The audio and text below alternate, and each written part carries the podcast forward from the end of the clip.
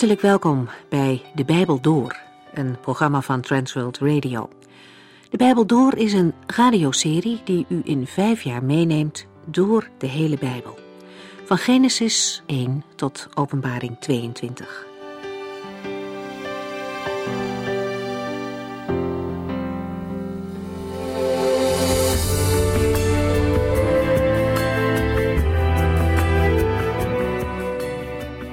We hebben de laatste keer de psalmen 27 en 28 gelezen en daar kijken we nog even naar terug.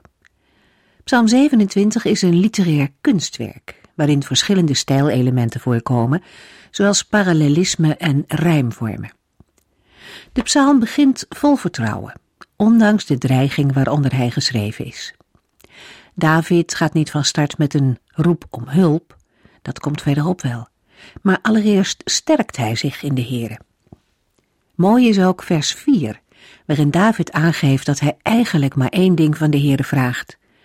Meer dan wat dan ook verlangt hij ernaar om in het huis van de Heere te zijn, om de liefelijkheid van de Heere te zien en meer over hem te leren. Misschien juist wel door al zijn strijd en moeite heen heeft David geleerd wat echt de moeite waard is. Het kennen van de Heere. Psalm 27 eindigt met een aanmoediging om op de Heere te wachten en sterk te zijn. In dit vers vinden we een chiasme, een woordpaar met een tegengestelde orde. Ook in vers 1 wordt deze stijlfiguur gebruikt, wat de psalm tot een mooie eenheid maakt. Psalm 28 begint met een roep om hulp en eindigt met een lofzang. In deze psalm vraagt David de Heere in te grijpen en de onrechtvaardige mensen te straffen. Ook veel andere psalmen zien uit naar Gods ingrijpen in dit leven. In het Nieuwe Testament breekt een andere periode aan. In plaats van een gebed om vergelding vinden we daar gebeden om vergeving en de oproep om vijanden lief te hebben. De Jezus zelf gaf het voorbeeld in deze dingen. Hij kwam naar de aarde om mensen te redden die vijandig stonden ten opzichte van God. Hij vergaf mensen, zelfs toen hij aan het kruis hing. En daarnaast wordt ook in het Nieuwe Testament duidelijk gezegd dat de Heere uiteindelijk ieder zal oordelen. Mensen die zich tegen God hebben verzet, zullen hun straf niet ontlopen. God vergeet het onrecht niet. Hij wacht alleen tot het eind van de tijd en geeft ongelovigen daarmee de kans om zich alsnog te bekeren. Het is zijn geduld en zijn liefde waardoor hij nog wacht.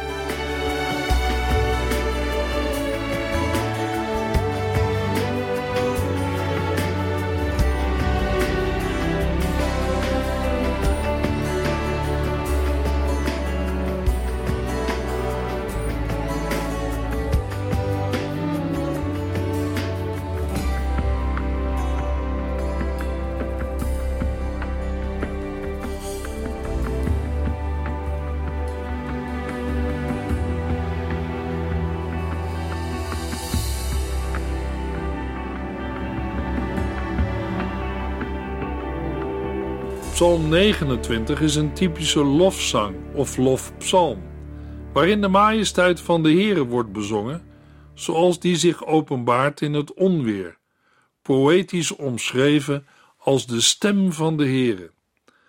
Deze uitdrukking komt zeven keer voor in de psalm, en daarom wordt psalm 29 ook wel de psalm van de zeven donderslagen genoemd.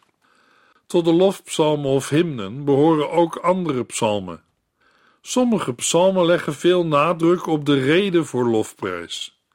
Dit is het geval bij de natuurpsalmen en de historische psalmen. Andere leggen de nadruk meer op de oproep tot lofprijs.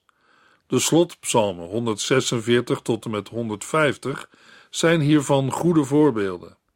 Ook psalm 29 kent een opbouw in woordparen in omgekeerde orde.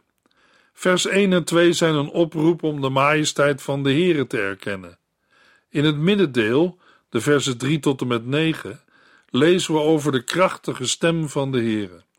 Daarbij valt het op dat in de structuur van het middendeel vers 7 maar uit één zin bestaat.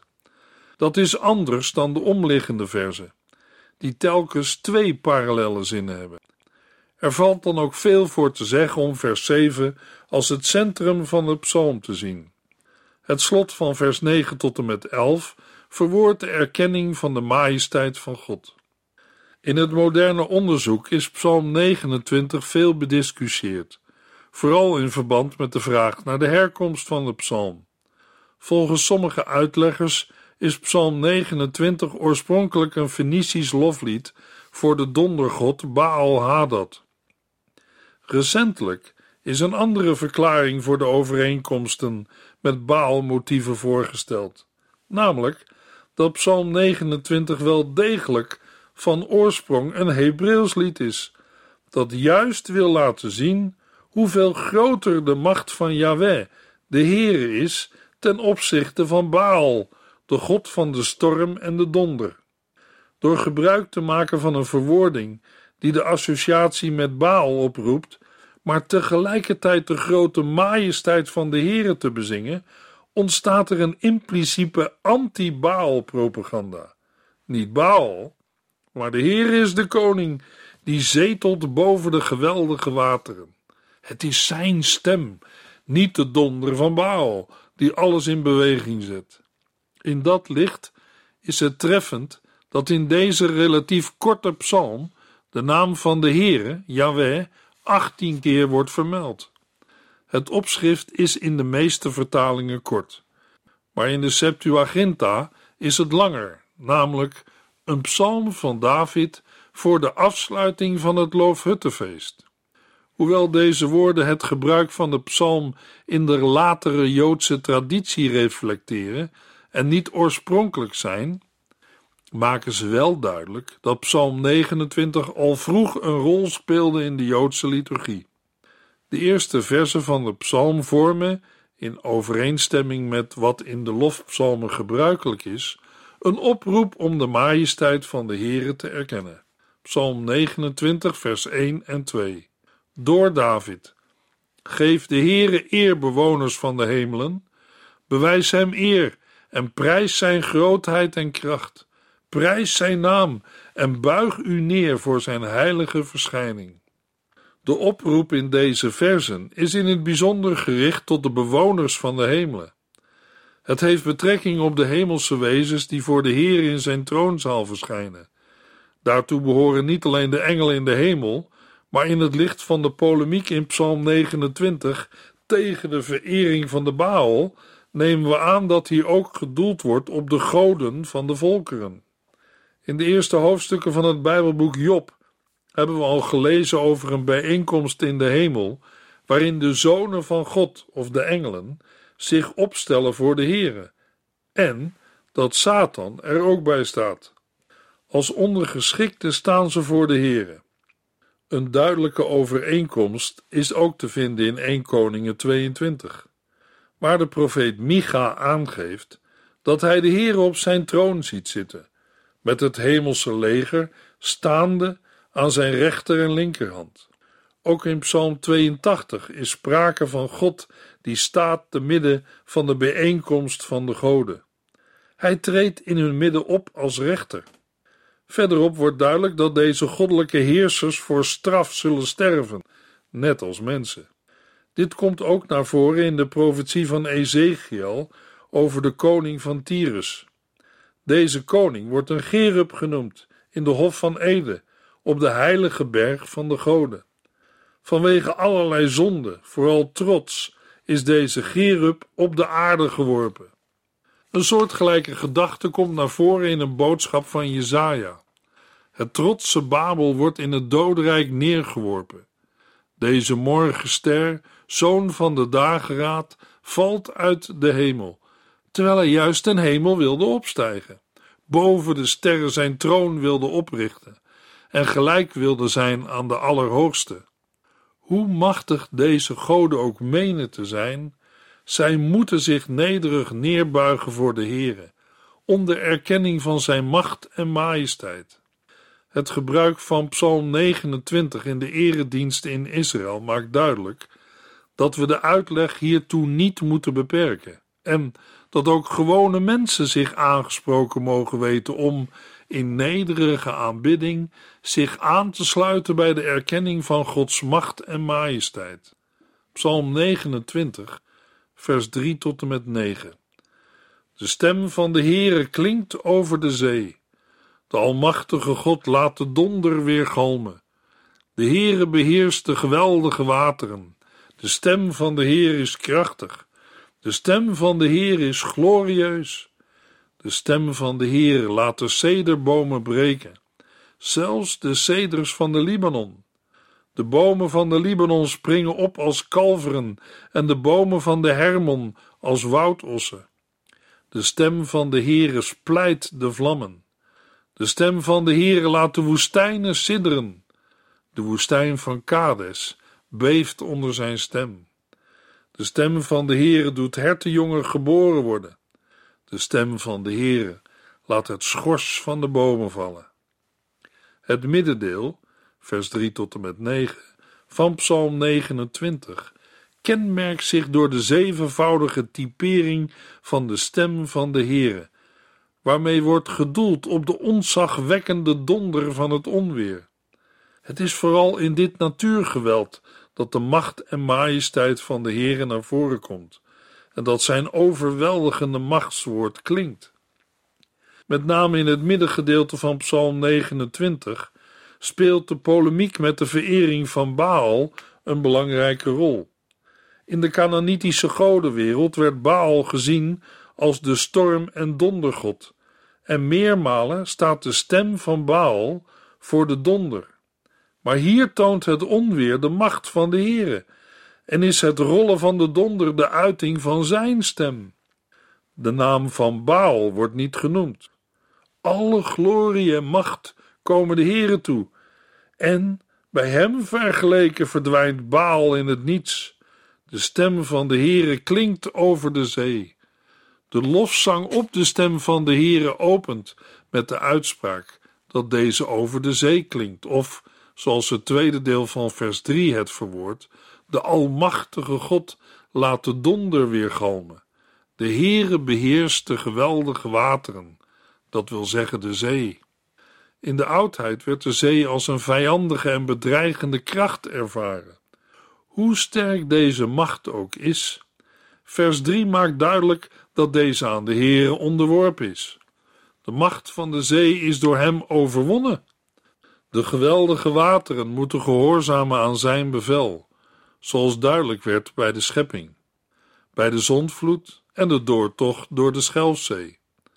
Vandaar dat David bewonderend uitroept in vers 4: De stem van de Heer is krachtig, de stem van de Heer is glorieus. Dan, in vers 5, richt de blik zich op het gebied van de Libanon in het noorden.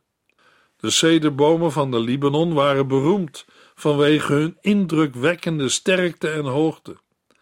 Vaak wordt in het Oude Testament met bewondering over de ceders in de Libanon gesproken. Maar als hoge, sterke boom functioneert de ceder soms ook als een metafoor voor trotse zelfverheffing. En mogelijk speelt deze associatie in Psalm 29 ook een rol. Als de Heere zijn stem verheft, blijft er van menselijke hoogmoed en trots niets over. Maar als de Heere zijn donder laat rollen, breken de cederbomen onder de kracht van zijn stem. In vers 6 lezen we weer over de Libanon en de berg Hermon. In andere vertalingen lezen we voor Hermon Sirion. Sirion is de Fenicische benaming voor de berg Hermon, die ook uit het Oegaritisch en Hethitisch bekend is. De berg is bijna 3000 meter hoog en maakt deel uit van de bergketen die ook wel de Anti-Libanon wordt genoemd. Het zijn vooral de geografische aanduidingen in Psalm 29 geweest, die hebben geleid tot discussies over de oorsprong van de psalm. Maar, zoals we al eerder zagen, de psalm bevat juist polemiek tegenover de verering van Baal. De gebieden ten noorden van Israël in het huidige Libanon en Syrië, werden gezien als centrum van de verering van Baal, daar waar de godheid op zijn krachtigst was. Dat de macht van de Heere zich juist in deze gebieden zo sterk openbaart, toont dat de macht van Baal feitelijk niets voorstelt. Juist het gebruik van de benaming Sirion in plaats van het Hebreeuwse equivalent draagt bij aan de associatie met de Canaanitische afgod Baal. De ceders van de Libanon en de bomen van de Hermon mogen dan in de ogen van de mensen onwankelbaar zijn.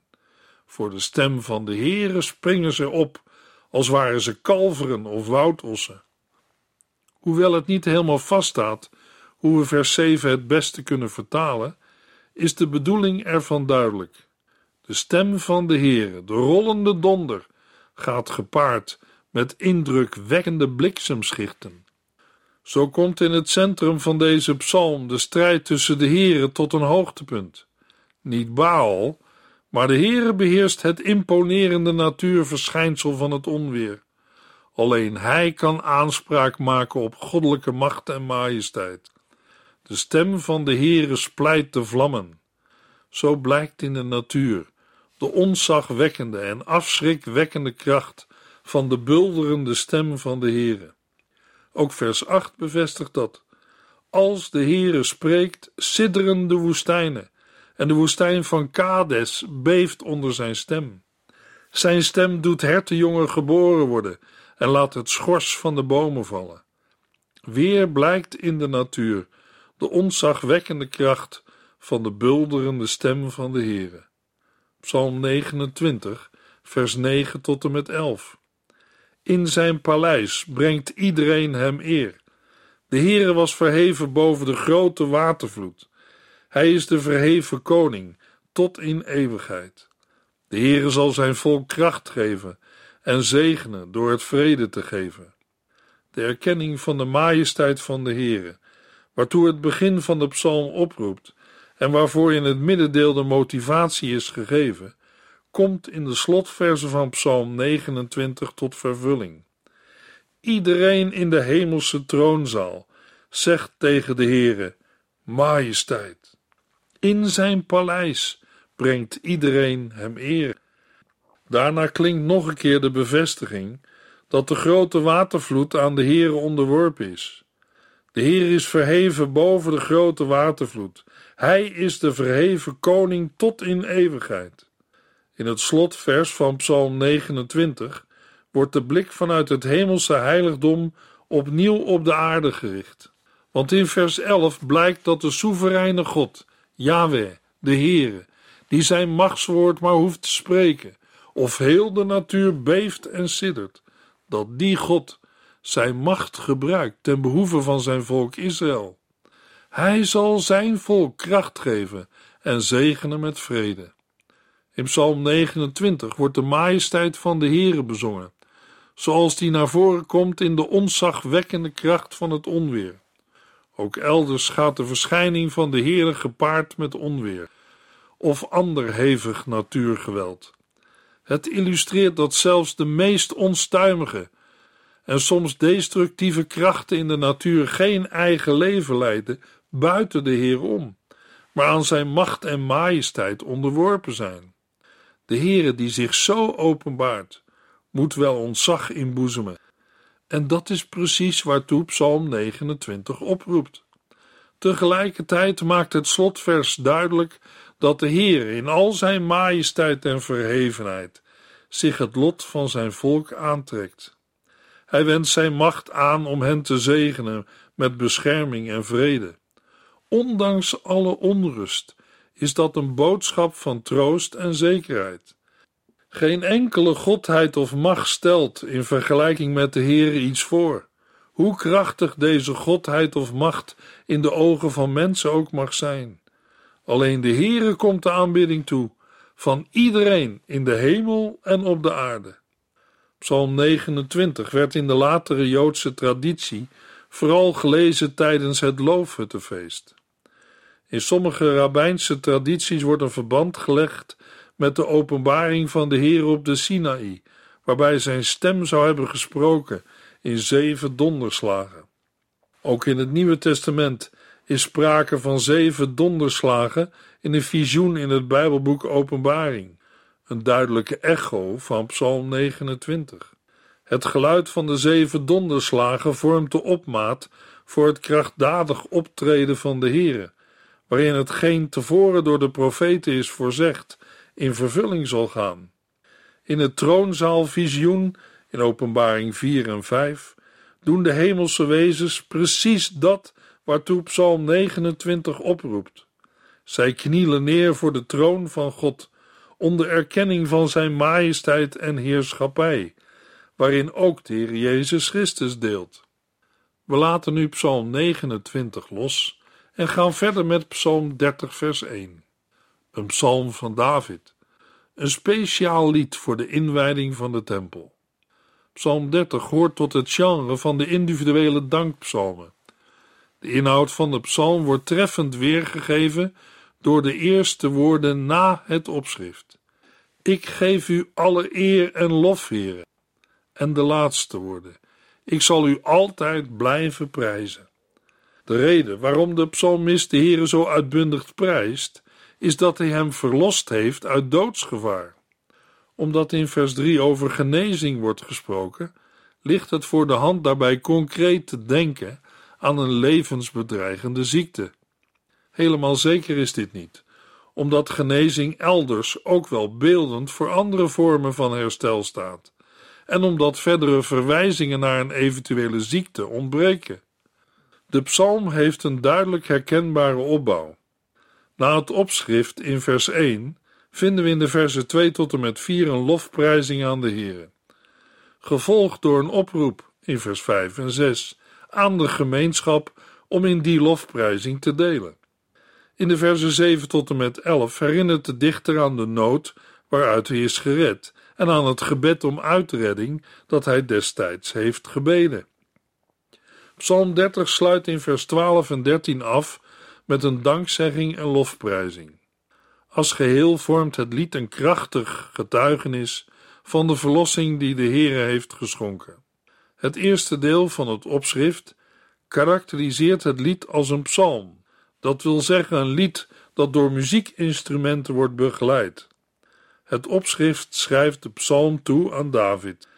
Daartussenin wordt een concrete gelegenheid voor het lied genoemd.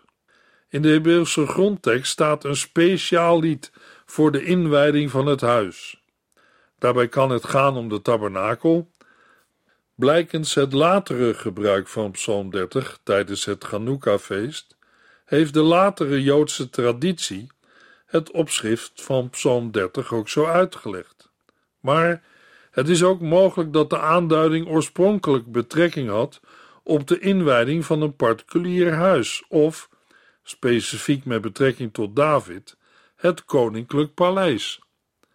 In elk geval maakt het opschrift duidelijk dat de psalm niet alleen bedoeld is als persoonlijke dankzegging, maar dat de gemeenschap er getuige van is en in de lofprijzing aan de Heere mag delen. Psalm 30, vers 2 tot en met 4. Ik geef u alle eer en lof, Heere, want u hebt mij uit de put gehaald. U zorgde ervoor dat mijn vijanden geen leedvermaak over mij konden hebben. Naar u heb ik geroepen om hulp, Heere, mijn God, en u hebt mij genezen. U gaf mij het leven terug en redde mij van de dood. Ik hoefde nog niet te sterven. De psalm opent met de lofprijzing aan de Heere. David zingt het uit dat hij de Heere wil verhogen, omdat hij hem uit de put heeft getrokken en het leedvermaak van zijn vijanden niet heeft toegelaten. In zijn nood riep hij naar de Heere en God heeft hem genezen. De Heere heeft David voor de dood bewaard. Hij hoefde nog niet te sterven. Reden waarom hij de Heere nu zo uitbundig prijst. Psalm 30 vers 5 en 6 Laten al zijn volgelingen psalmen zingen voor de Heere en zijn heilige naam loven en prijzen. Want zijn toorn duurt niet lang, maar zijn liefde mogen wij ons hele leven ervaren. S'avonds is er droefheid, maar s'morgens klinkt gejuich. Daarom volgt een aansporing voor de gemeenschap, dat wil zeggen de mensen die verbonden zijn met de Heere, om samen met David voor de Heere te musiceren en de gedachtenis aan zijn heilige naam te loven. De volgelingen, Getrouwen of vromen zijn de mensen aan wie de Heere zijn verbondsliefde toont of die hun trouw aan hem betonen. De meeste uitleggers gaan uit van de laatste betekenis. De Chassidim in het Jodendom hebben hun naam aan dit begrip ontleend. In vers 6 wordt de grond voor de lofprijzing nog een keer verwoord. Zijn toorn duurt een ogenblik, zijn genade daarentegen een leven lang. Psalm 30, vers 7 tot en met 11. In mijn overmoed dacht ik altijd dat mij nooit iets zou overkomen, want u, Heere, hield van mij en ik stond stevig als een berg. Maar zodra u zich voor mij verborg, was ik alle houvast kwijt. Ik riep u, Heere, en ik smeekte u om genade. Wat heeft het voor zin als ik sterf en begraven word? Het stof kan u niet eren en prijzen of vertellen over uw trouw. Luister toch, Heere, geef mij genade. Och, Heere, wilt u mij helpen? Op de moeilijke vraag waarom de Heere toelaat dat mensen, ook gelovigen, door ernstig lijden getroffen worden, bestaan geen pasklare antwoorden. Wel heeft de gebeurtenis op David de uitwerking dat hij opnieuw beseft hoezeer zijn leven afhankelijk is van de Heere, en daarom bidt hij tot God. Psalm 30, vers 12 en 13. U veranderde mijn droevig gebed in een blij danklied. U nam mij mijn rouwkleding af en bekleedde mij met vreugde, zodat ik voortdurend lofliederen voor u zou zingen. Heere mijn God, ik zal u altijd blijven prijzen. De slotversen van Psalm 30 getuigen opnieuw van de verlossing die de Heere heeft geschonken. Hij heeft Davids gebed verhoord. Prachtig. Maar het getuigenis van David heeft ook een waarschuwing in zich. Zij het wat meer indirect. Het laat zien hoe een leven in voorspoed en gezondheid kan leiden tot een vorm van onbezorgdheid, waarin het besef van afhankelijkheid van de Heere naar de achtergrond verdwijnt. Het is een gevaar dat ook in onze westerse cultuur niet denkbeeldig is. Laten we ook daarom niet vergeten lofliederen te zingen tot eer van de Heer. In de volgende uitzending lezen we Psalm 31.